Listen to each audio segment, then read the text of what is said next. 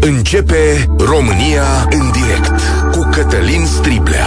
Te ascultăm. Tu ești vocea care contează. Bun găsit, bine ați venit la cea mai importantă dezbatere din România, chiar în acest moment în care am deschis emisiunea. BBC anunță această informație. Rusia spune că va anexa în mod oficial cele patru regiuni ale Ucrainei într-o ceremonie care va avea loc mâine, la doar câteva ore după referendumurile acelea pe care nu le recunoaște nimeni. Informația aceasta chiar acum a venit. Știți pe ce fond se desfășoară? Conductele Nord Stream, spune NATO, au fost sabotate. Acest lucru este clar. Se bănuiește că Rusia a făcut acest lucru. Nu ne este clar însă de ce și asta vom stabili împreună în emisiune. În același timp, în Rusia este mobilizare parțială, în mod oficial, generală, neoficial. Zeci de mii de oameni încearcă să fugă, sunt cozi la granițe, da? Dar acest lucru pare să se fi petrecut și în trecut. Către ce ne îndreptăm, prieteni? Și astăzi această emisiune este și un test pentru fiecare dintre noi. O să vă întreb, sau de aici o să plecăm, dacă ai ajuta un rus care fuge din țară sau fuge de Putin.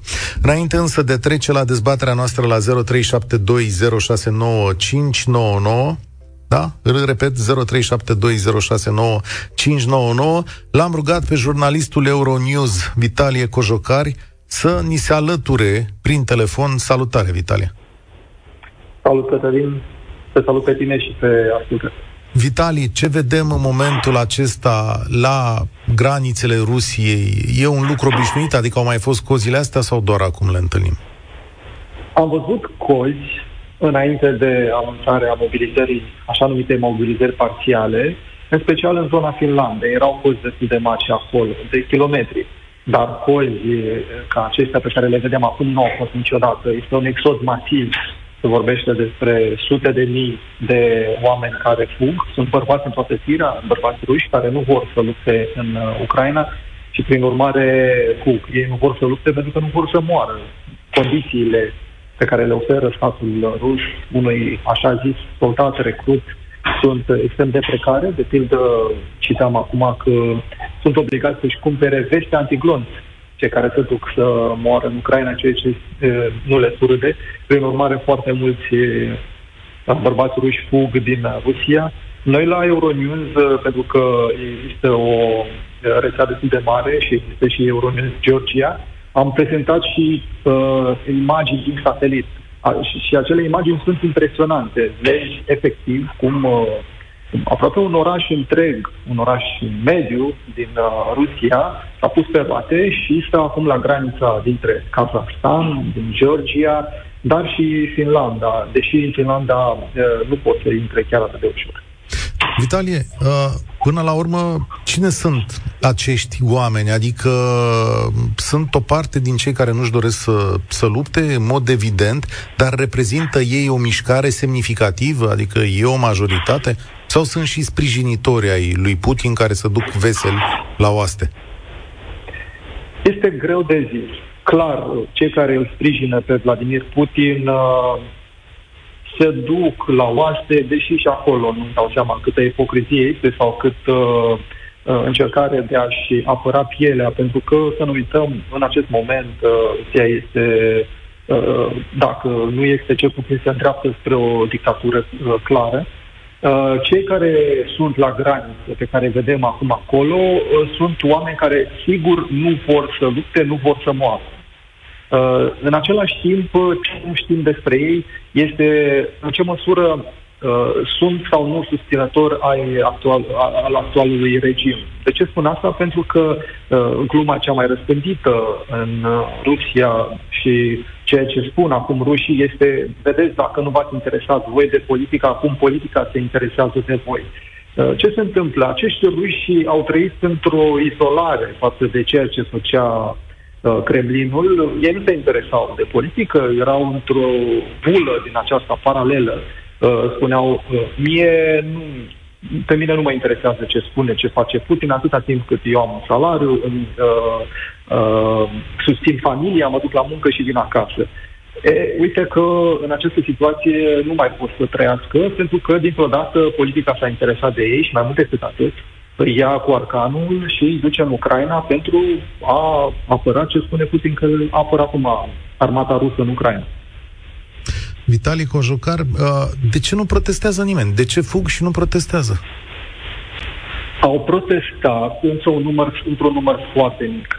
Adică nu e, n-a fost o mișcare prea mare și ceea ce am văzut acolo a fost doar o mișcare cumva ușor politică, pentru că uh, inițiatorii au fost uh, reprezentanții ai unei uh, aripe tinere, tinere a unui partid politic care nu este parlamentar, se numește Iabloko, adică Mărul, din Rusia. Uh, dar uh, orice încercare de protest de acum din Rusia este uh, oprită cu brutalitate de ruși cele mai mari proteste le-am văzut culmea într-o republică musulmană în Rusia, o republică unde musulmani sunt majoritari, în Dagestan. Și, iarăși, culmea acolo au protestat foarte mult uh, femeile, uh, care, ca și în uh, Iran, au vrut să-și apere uh, drepturile, drepturile de mame, de soții, de fiice, pentru că uh, bărbații în Rusia nu au protestat, bărbații vedem acum la granițe încercând să fugă de mobilizare. Vitali Cojocar este jurnalist al Euronews România. Mulțumesc tare mult, îl puteți urmări și pe Facebook, unde scrie extraordinar despre aceste lucruri. E vorbitor de limbă rusă. 07283132 deja vin mesajele voastre. Rus, ucrainean, orice om care fuge de război trebuie ajutat. Dacă s-ar face o declarație de ajutor a rușilor de la nivel guvernamental, aș fi foarte mulțumit și ar fi o normalitate spune Eugen. De asemenea, Putin lasă deocamdată rușii să fugă din țară dintr-un motiv anume. Odată cu cei care fug în țară, ies și spion conservă. E singura metodă pentru acești spioni să ajungă în Occident. E și asta un punct de vedere. Ne gândeam și noi la el. Prieteni, declar dezbaterea deschisă 0372069599. Ai ajuta un rus care fuge din țară? Și când vă uitați la toate aceste evenimente, vi le repet în acest moment, Rusia anexează cele patru regiuni din Ucraina, sabotaj asupra unor conducte. Credeți că situația asta se agravează? Alin, salutare, ne sun din afara țării, salutare. Bine te-am regăsit, Cătălin, pe tine și pe ascultătorii Europa FM, fie că ei sunt din România sau de peste tot din, uh, din lume. Întâmplarea face să te sun de la nici 150 de kilometri de incidentele de la gazoductele din Marea Baltică te sunt din Danemarca și aș vrea asupra acestei probleme să mă opresc puțin și să-ți dau câteva mănunte, dacă vrei, de la fața locului sau din mediul ce, din ce ați aflat scandinav. acolo? Ce se spune la voi? NATO zice că e un sabotaj. La voi în Danemarca ce se spune? Uh, în primul rând, o încadrare exactă geografică, dacă vrei, pentru cei mai puțin familiarizați cu uh, aceste gazoducte. E vorba de două conducte imense de aproape 1500 de kilometri care transportă gaz din Federația Rusă către Germania. Ele, prin ape internaționale, trec la un moment dat foarte aproape de insula Bornholm, care este o posesiune daneză în largul coastelor suedeze, între Suedia și Germania. Acolo au fost detectate luni seară, în primă fază, aceste scurgeri de gaze. Imaginile au circulat uh, postate de către armata daneză.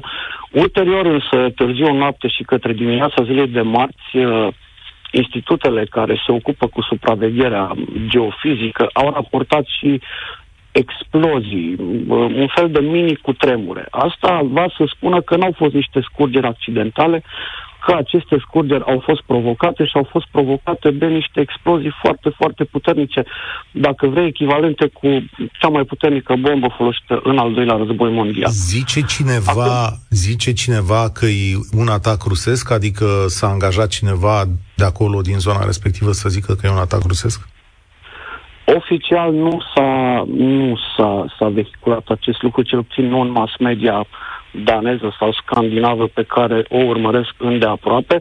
Însă, ce aș vrea să spun este că în uh, preziua sau cu câteva zile înainte de aceste incidente, ele au avut loc luni seară, dacă nu mai știu, sâmbătă sau duminică, am citit în presa norvegiană un articol care spunea că au fost detectate un fel de drone neidentificate care supravegheau sau survolau facilități norvegiene offshore, adică acele platforme de pe care Norvegia extrage gaz uh, din, din Marea Alin, Nordului. Te rog, răs- răspundem la o întrebare, că asta e foarte aproape de voi și s-ar putea să aveți imigranți din Rusia. Ai ajuta un imigrant rus, cineva care fuge de Putin?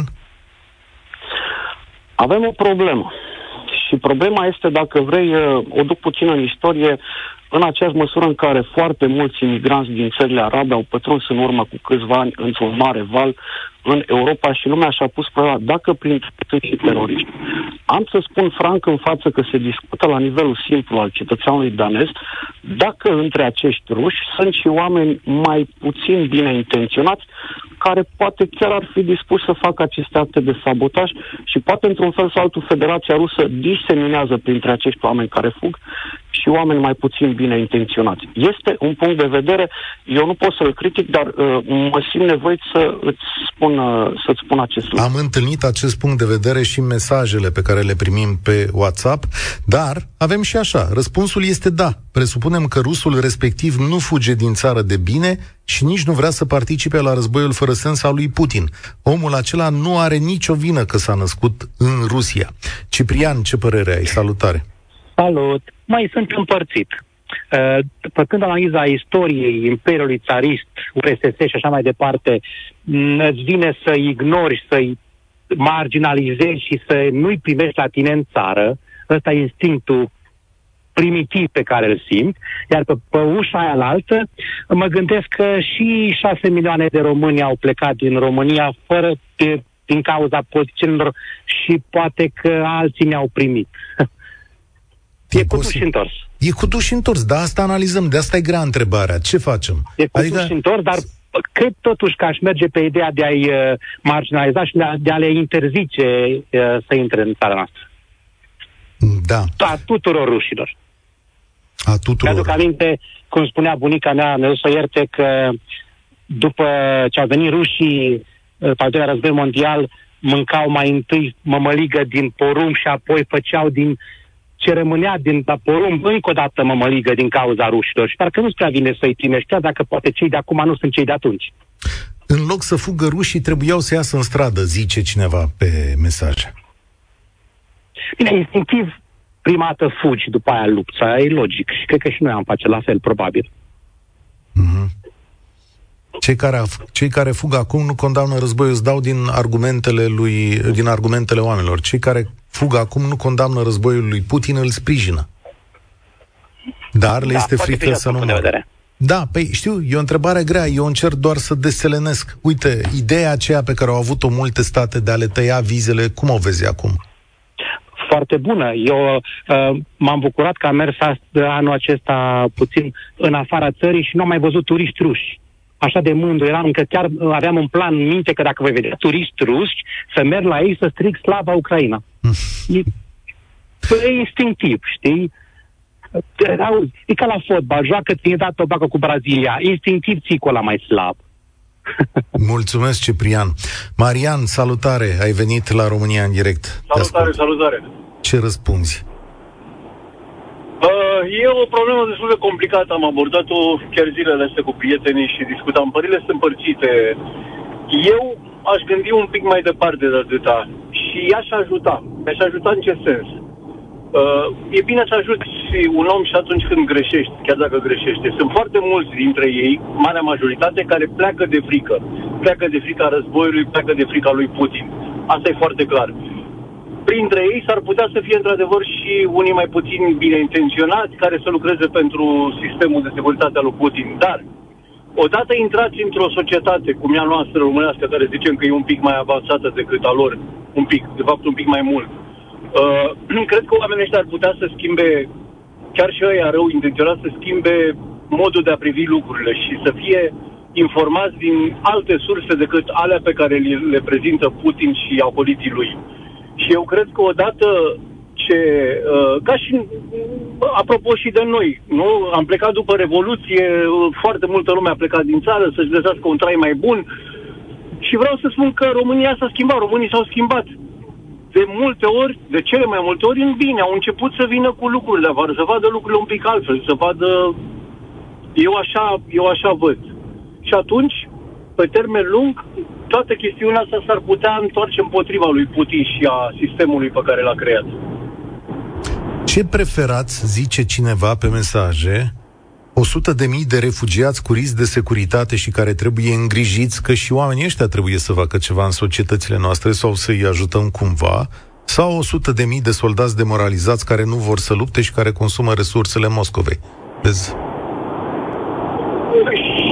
Și unii și alții, cum să spun, uh, uh, sunt cumva în aceeași barcă.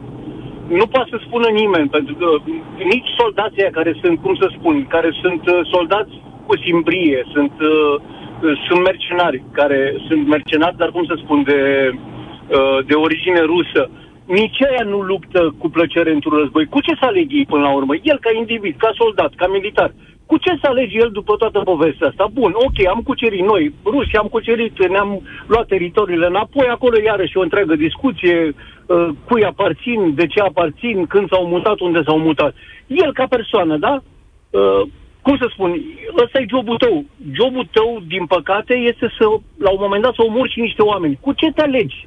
Cu ce te alegi în afară că ai niște coșmaruri, o simbrie, să zicem, mai mult decât în altă parte, decât la un alt job, pentru un moment, și cu ce te alegi? Pentru că nu te alegi cu absolut nimic. Uh, toată clica asta de îmbogătiți de lângă Putin și el se vor alege probabil cu mai mulți bani, cu mai multe uh, bunuri de valoare care oricum nu-i ajută la final sub nicio formă, pe nimeni nu ne ajută chestia asta, până și ăștia, la un moment dat, s-ar putea să schimbe optica. De asta spun că și soldat fiind, te duci într-o țară, ok, uh, vin România sau vin oricare altă țară din Occident și încerci să faci acolo niște lucruri, să destabilizezi uh, țara respectivă. Nu e atât de simplu. Uh, Noi avem... Europa ce... Noi avem sisteme de securitate care deocamdată știu să ne apere. Eu n-aș trăi neapărat și eu, cu, cu teama și eu zic la fel. Marian, la fel. îți mulțumesc da. tare mult. Cea mai mare dezbatere publică din România. În direct la Europa FM cu Cătălin Striblea. L-am sunat pe jurnalistul Marius Margarit de la Gazeta Sporturilor. Săptămâna trecută el a fost la granița dintre Finlanda și uh, Rusia și uh, reportajul său foarte bun îl puteți citi în Libertatea, de asemenea pe YouTube puteți vedea interviurile sale. Marius, salutare, mulțumesc că ai acceptat invitația. Ai, salut, salut, cu plăcere. Ai, ai stat de vorbă cu bărbații ruși care plecau, fugeau de acolo. Ce, ce da, am fost deci chiar, chiar acum o săptămână am fost la, la Valima, la 200 de kilometri de nord de Helsinki, la granița cu Rusia, pentru că ne-am dus să vedem care era situația reală. Știi că după anunțul lui Putin cu mobilizarea asta parțială, au apărut niște imagini pe rețele de socializare care spuneau că, domne, e nenorocire la, la granița cu Finlanda. Finlanda fiind singura țară uh, care a lăsat granițele deschise spre, spre vest, spre Occident. Și, uh, da, ce să zic, uh, într-adevăr, am găsit acolo, erau cozi, dar nu chiar așa, nu, situația nu era atât de dramatică cum fusese ea prezentată inițial. Uh, oamenii însă sunt speriați, într-adevăr. Bărbați de toate vârstele, în special bărbați, încearcă să, să plece, uh, spuneau că e sfârșitul, sfârșitul vieții în Rusia, practic, pentru situația asta care s-a creat. Și că au fost și, și proteste, oameni arestați, începuseră să le vină acele documente de, de incorporare și dacă nu te duci, dacă nu te prezinți la unitățile la care ești, în momentul în care ești chemat, riști să faci pușcărie între 8 și 10 ani. M-a impresionat oamenii, din... oamenii nu vor, nu vor să lupte, nu vor, sunt foarte, sunt foarte speriați și nu vor să lupte într-un asemenea război. M-a impresionat unul dintre ei care ți-a spus că el a plecat sau că a fost îndemnat de mama lui să plece, deși... Da, da, da. Am, am vorbit cu doi, doi prieteni, vorbeau și destul de bine limba engleză. Sunt și foarte mulți care nu vorbesc limba engleză. Am văzut cetățeni de toate vârstele, chiar și de vârsta a doua și chiar și de vârsta a treia, plecau împreună cu familiile, alții singuri, depinde de după posibilitățile financiare. Da, și este un adevărat, e și un război așa între ei, acasă, acolo în Rusia, pentru că, în special cei din uh, cei mai în vârstă sunt, uh, sunt adepții lui Putin. Și cei mai tineri vor să, să scape de Putin. Dar, da, și mama unuia dintre ei, dintre ei, uh, el ne povestea că deși era fan Putin, în momentul în care a auzit ordinul de, că se, s-a dat ordinul de încorporare, de mobilizare, uh, l-a sfătuit să plece. Oriunde, dar nu mai să plece. Din câte... Pentru că prieten, prietenul lui spunea, domne, până acum războiul ăsta din Ucraina pentru noi, în Rusia, era ca o poveste de undeva, de departe. Dar acum, brusc, lucrurile au devenit, au venit foarte aproape de noi. Adică este acest pericol, mama, fiul, fratele, ăsta, fratele, fiul, soțul, cuiva, pot fi chemați sub arme și pot să moară. Ai întâlnit Marius Margarit, ai întâlnit Marius Margarit și oameni care fuseseră la proteste, care au fost arestați și care acum da. și-au lăsat familia, tot, deci bărbați în putere și au plecat, că nu e războiul lor. Da, am vorbit cu un compozitor uh, din Rusia, un Evgeni, avea 42 de ani, fusese arestat în, la protestele din martie, a dat uh, niște bani ca să poată să iasă mai repede, alții n-au a fost atât de norocoși.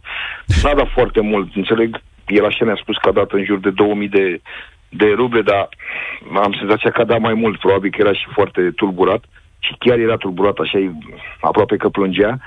Își lăsase acasă soția, mama și bunica. Bunica fiind fan Putin, dar este foarte bolnavă și au trebuit să rămână femeile să, să aibă grijă de ea.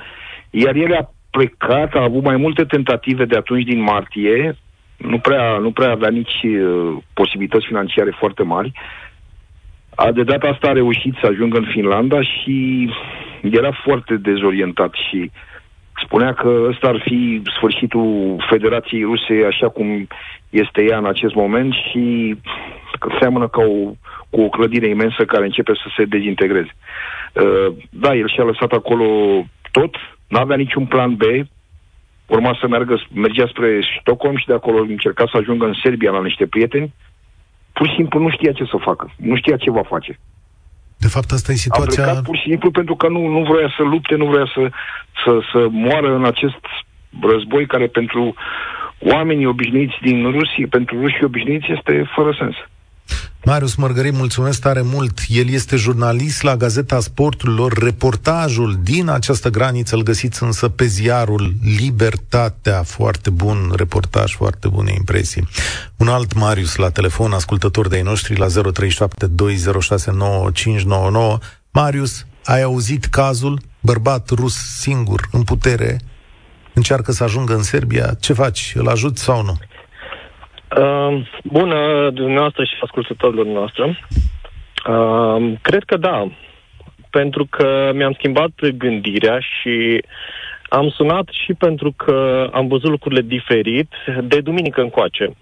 Duminică am avut șansa să stau de vorbă cu un um, rus care are undeva la 20 și ceva de ani, care este căsătorit cu o româncă și care, în prima fază, atunci când s-au căsătorit și au dorit să rămână în Rusia, dar acum cu toate problemele astea au venit înspre România și locuiesc în România. Și am avut șansa să uh, înțeleg uh, un pic istoria lor și pe ei ca și oameni. Am auzit la dumneavoastră acum un interlocutor care spunea că dacă nu te-a interesat uh, politica, acum te caută politica. Da. Uh, nu cred în, asta, în, a, în afirmația asta. Asta înseamnă să nu cunoști un rus. Așa aș fi zis eu înainte de duminică, uh, dacă n-aș fi cunoscut uh, rușii. Stând de vorbă cu acest băiat, că e un băiat la 20 ceva de ani, care terminase, o terminat deja armata, uh, o spus așa, atâta timp cât trăiești în Rusia și nu ai decât câteva televiziuni care spun același lucru și te îndoctrinează în fiecare zi și în fiecare zi, atunci când poporul tău nu este interesat de tine, nu-l interesează dacă votezi, nu interesează dacă ai vreo părere, nu contează ce faci, contează să lucrezi pentru ei și să faci lucrurile. Oamenii au ajuns să nu mai aibă niciun fel de părere, să nu-i mai intereseze uh, ce se întâmplă, dacă politica e bună sau nu e bună. Cei mai mulți merg și își duc viață, vor să trăiască simplu, să își aibă familii, să meargă într-o societate ok. Știu că n-au cum să, uh, să riposteze. De exemplu, am spus de ce nu ieșiți în stradă. Exact. Deci, știi ce, cât de greu este să ieși în stradă? Face, sunt legi foarte aspre, uh, ai șanse chiar să intri în închisoare și să nu mai ieși vreodată sau să nu mai audă nimeni de tine. Sau să mori, noi... dar spune lucrul sau, ăsta, sau să mori, dacă sau, ești cu vizibilitate. El n-a fost atât de drastic, dar el spunea așa, bunicul meu, tatăl meu, toată lumea, eu am fost obișnuit să auzim aceleași povești. Noi credem ce ni se spune. I-am întrebat la un moment dat, crezi că uh, războiul ăsta poate fi câștigat de către voi? Și el a zis, da, bineînțeles. Și am zis, pe ce baze? Că deocamdată dovediți că nu puteți face asta terestru. Și el zice, păi avem bomba atomică. Zic, ăsta e singurul lucru pe care voi vă puteți baza pe bomba atomică, în rest nimic altceva. Deci ei nu aveau, n-au informații. Și am, am discutat, cred că, mai bine de două ore împreună.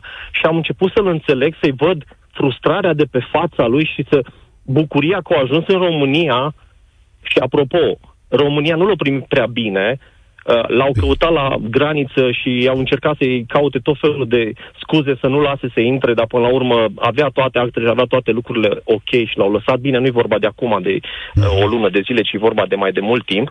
Dar uh, și una din întrebările lui a zis, cum ne priviți voi pe noi? Și am stat să mă gândesc, oare noi de ce avem gândirea asta despre ruși? Păi avem gândirea asta despre ruși pentru că bunicii noștri ne-au spus ce au făcut ei în război. Evident. Ne-au spus, al meu bunic dar... mi-a spus niciodată să nu ai încredere într-un rus. Ok, dar oare niciodată nu ne-am gândit, oare ei nu sunt oameni? Oare ei nu sunt ca și noi? Uh, gândiți-vă că ei nici nu au ajuns la, la varianta, că noi uh, am râs de chestia asta, am zis, noi am ajuns la varianta să facem glume pe, pe seama lui Ceaușescu și noi ca și copii ieșeam din, din, din uh, casă și știam că trebuie să tăcem. Ei au zis, noi nu facem așa ceva. Părinții noștri nu ne-au învățat să facem așa ceva pentru că le era frică și că ei vor fi arestați dacă noi ne vom permite să facem glume despre sistem. Exact, să explicăm această frică. În Rusia, oamenii aceștia de multe ori sunt captivii unui sistem mafiot. Captivii unui sistem mafiot care are toată puterea în acest stat ca să reușești să protestezi în Rusia, să răstorni un regim, este aproape imposibil. E o societate care tremură de frică de cele mai multe ori și apoi are nepăsare, prin nepăsare să nu mă atingă ăștia cu mafia lor, așa, și nu se poate opune acestor mafioți care au arme, bani și pot duce sau pot duce la multă, multă suferință.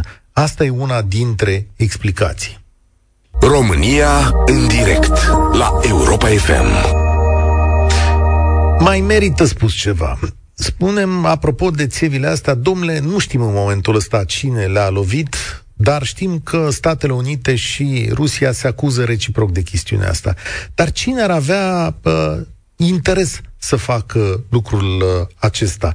De ce, ar spune unii, Rusia și-ar tăia propriile conducte de gaze? Nu curgea nimic pe aceste conducte de gaze în acest moment. Conductele Nord Stream nu mai aduc și nici nu vor mai aduce venituri Rusiei. Deci semnificația e mai importantă în plan geostrategic, astfel încât Rusia să poată să ardă principala sa puncte de legătură cu uh, vestul. Și de ce este important în plan strategic? Pentru că e un semnal că poate face mult rău în ape teritoriale sau internaționale care pot fi cu greu apărate. E o extindere a războiului. Mă întorc la dezbatere. Anton, salutare, ești la România în direct. Ai ajutat, domnule, Salut. un cetățean rus? Da, scurt, nu, niciodată. Nu i-aș ajuta pe niciun rus. Eu sunt român din Basarabia, îi cunosc foarte bine pe ruși, le cunosc foarte bine limba, știu despre ce vorbesc și nu i-aș ajuta. Dumneavoastră aduceți argumentele că ei nu pot să iasă în stradă, că îi închide. Gândiți-vă toți oamenii ăștia care sunt la granițe acum și fug, să iasă în stradă. Ce se întâmplă atunci? Și încă o chestie.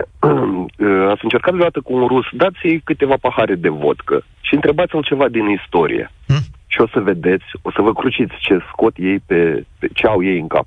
Da? Și spune că nu, uh, interlocutorul meu spunea că ne-au învățat bunicii. Păi acum este internet, avem, deci te poți documenta din mai multe surse, da? A, în așa Rusia mai ei, poți? Așa e mai, mai, poți? Mai poți în Rusia? Să te documentezi din mai multe surse? Da. Da? Da, cum să nu? Ok, da. întreb până, că până... din, din da, câte spune. știu, i-a cam secționat internetul pe acolo, nu mai citești ce ți să năzare ție. înainte, înainte de 27 februarie să intre ei în, uh, în Ucraina, să înceapă războiul acolo, era, erau câteva uh, radiouri, da, una dintre ele care le asculta Meha Mascvă, într-adevăr au închis-o, dar de acolo te puteai informa. Mm-hmm. Dar... Și încă o chestie interesantă, Cătălin, scuză-mă, am citit aseară că pe mașinile lor apare uh, jetul ăla, Am da? văzut, Care- da, un- sigur, am văzut pe, une, pe unele mașini, Da. am văzut și o fotografie. Exact. Sigur. Și acum au dispărut. Oare Ei. de ce au dispărut? Oare de ce acum se agită când i-au lovit pe ei? Când... Și ei fug. La ei nu-i război, dar ei fug. Fug de Ucrainenii, am moarte. înțeles, au fugit de război. Fug de moarte. În al doilea război mondial nu au avut posibilitatea asta și ori mureau de împușcătura germană, ori mureau de împușcătura propriilor ofițeri, ceea ce în mare măsură e și acum. Adică ori mor de mâna ucrainenilor, ori mor de mâna cecenilor care stau în spatele batalionilor rusești să nu fugă. A, ei nu au multe alegeri la dispoziție. Și uh, de asta fug. Cred, asta e explicația mea. Uh, și chiar ăia care fug, uh, care fug, dacă o să stați cu ei de vorbă mai mult să le dați, v-am zis, niște întrebări din istorie, o să vă cruciți ce pot să, ce Da. pot să scoată. Așa Da. sunt ei, ca Da. nație. Sunt de Și asta acord. trebuie să înțeleagă. Da. An de zile, Anton, eu cred că aparatul ăsta rusesc mafiot de stat și-a educat poporul că are drepturi asupra tuturor, le-a spus oamenilor că sunt mai cumoți decât restul lumii și că țara lor trebuie să includă și țările noastre. Deci asta le-a spus ani de zile. Pe mine nu mă miră ceea ce spui. Sunt convins că ai dreptate și așa și sunt. Ei cred cu tărie în ce au fost învățați. Eu cred că în momentul în care bagă capul în lumea civilizată, uh, au uneori, unii dintre ei, cred că au niște uh, lămuriri sau se luminează sau, sau mă înșel. În 92, când ne-au atacat pe noi prima dată cu Transnistria, unde tata a luptat, numai pentru asta nu i-aș primi. Nu înțeleg pe georgieni, care în, două, în 2008 iarăși i-au atacat. Cum îi primesc ăia? Eu asta tot nu pot să înțeleg. Deci ei, la toate popoarele, noi am fost în Uniunea Sovietică, au um, porecle pentru fiecare popor. Nouă, cum ne zic? Pe nou, nou ca români ne spun țigani și la moldoveni, că moldovani sunt sporci. Aha, am înțeles. Da. Și ciurci, și tot felul de la, la toți, la ceceni, la kazaci, Uite. la... Uite ce zice cineva care te susține pe mesaje. Am stat în Rusia 8 luni. Nu tremură nimeni. Toți sunt niște mici monștri pentru că ei sunt extrem de mândri de mama Rusia, nu interesează Occidentul, ne detestă, ne urăsc. Coleg de-ai mei, rus, inteligent, cu studii, când se apuca să bea puțin, își dădea rama pe față și a sărit la mine la bătaie. Da, da, da. Așa Și sunt atunci? ei și ne trebuie să înțelegem asta. Anton, soluția. Oamenii aia fug de acolo, oamenii aia vin în Europa, soluție. Soluție, da, mi-a plăcut o soluție din partea unui ucrainean să ridice un, un zid de 100 de metri înălțime și izolați, pur și simplu izolați, din toate punctele de vedere. Da, mi-e teamă, mulțumesc tare mult, mi-e teamă de această soluție pentru că vor ajunge acolo să sta într-un fel de enclavă a lumii și eh, la un moment dat să, când își vor trage din nou puterile, s-ar putea să vină să se prăvale peste noi. Nu știu dacă într-o lume globală cum e cea de astăzi putem trăi atât de separați, dar cum îi schimbăm pe oamenii ăștia? Ce facem? Oare ei acum nu pricep dezastrul în care președintele lor i-a băgat? Dan, salutare! Bună ziua, Cătălin. Da. E, Apropo de ceea ce spuneai, e- enclavă, enclavă Rusia este de întotdeauna. Da, ne am o rugăminte, am impresia că vorbești pe căști și nu te auzi cel mai strălucit. Îmi dau seama că ești la volan, trebuie să-ți cer sacrificiul de a trage pe dreapta sau te descurci tu să vorbești în tele. Suntem o mașină, poate acum sunt auzit mai bine, da? Acum mult mai bine, te rog. Haideți să ne amintim euforia poporului rus în 2014, când a fost anexată Crimea. Da, mă aduc aminte, Ei. da, au sărbătorit. Au sărbătorit ceea ce vă face și acum. Zici? Revenind la întrebarea ta, nici vorbă, nici vorbă de a fi ajutat, ajutați acum cei care vor să fugă din Rusia. Păi euforia din 2014, euforia începutului agresiunii asupra Ucrainei anul acesta. Toți cetățenii ruși l-au susținut pe Putin, cel puțin. De acasă, în fața televizoarelor. Și noi acum ce să facem? Să-i primim pentru că le este frică de moarte, dar ceilalți care erau agresați nu mureau?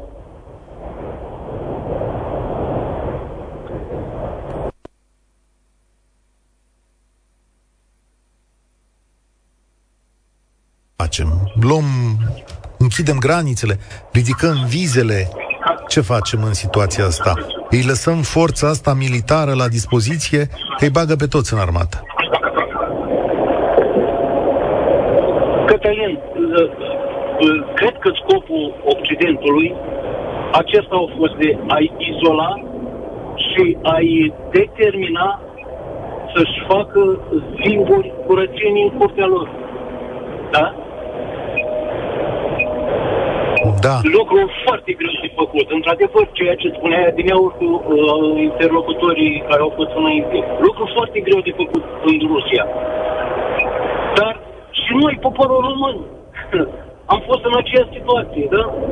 A venit anul 1989, revoluție, da? Asta știm noi. Asta am, prin asta am trecut noi. A trebuit și să facă la fel.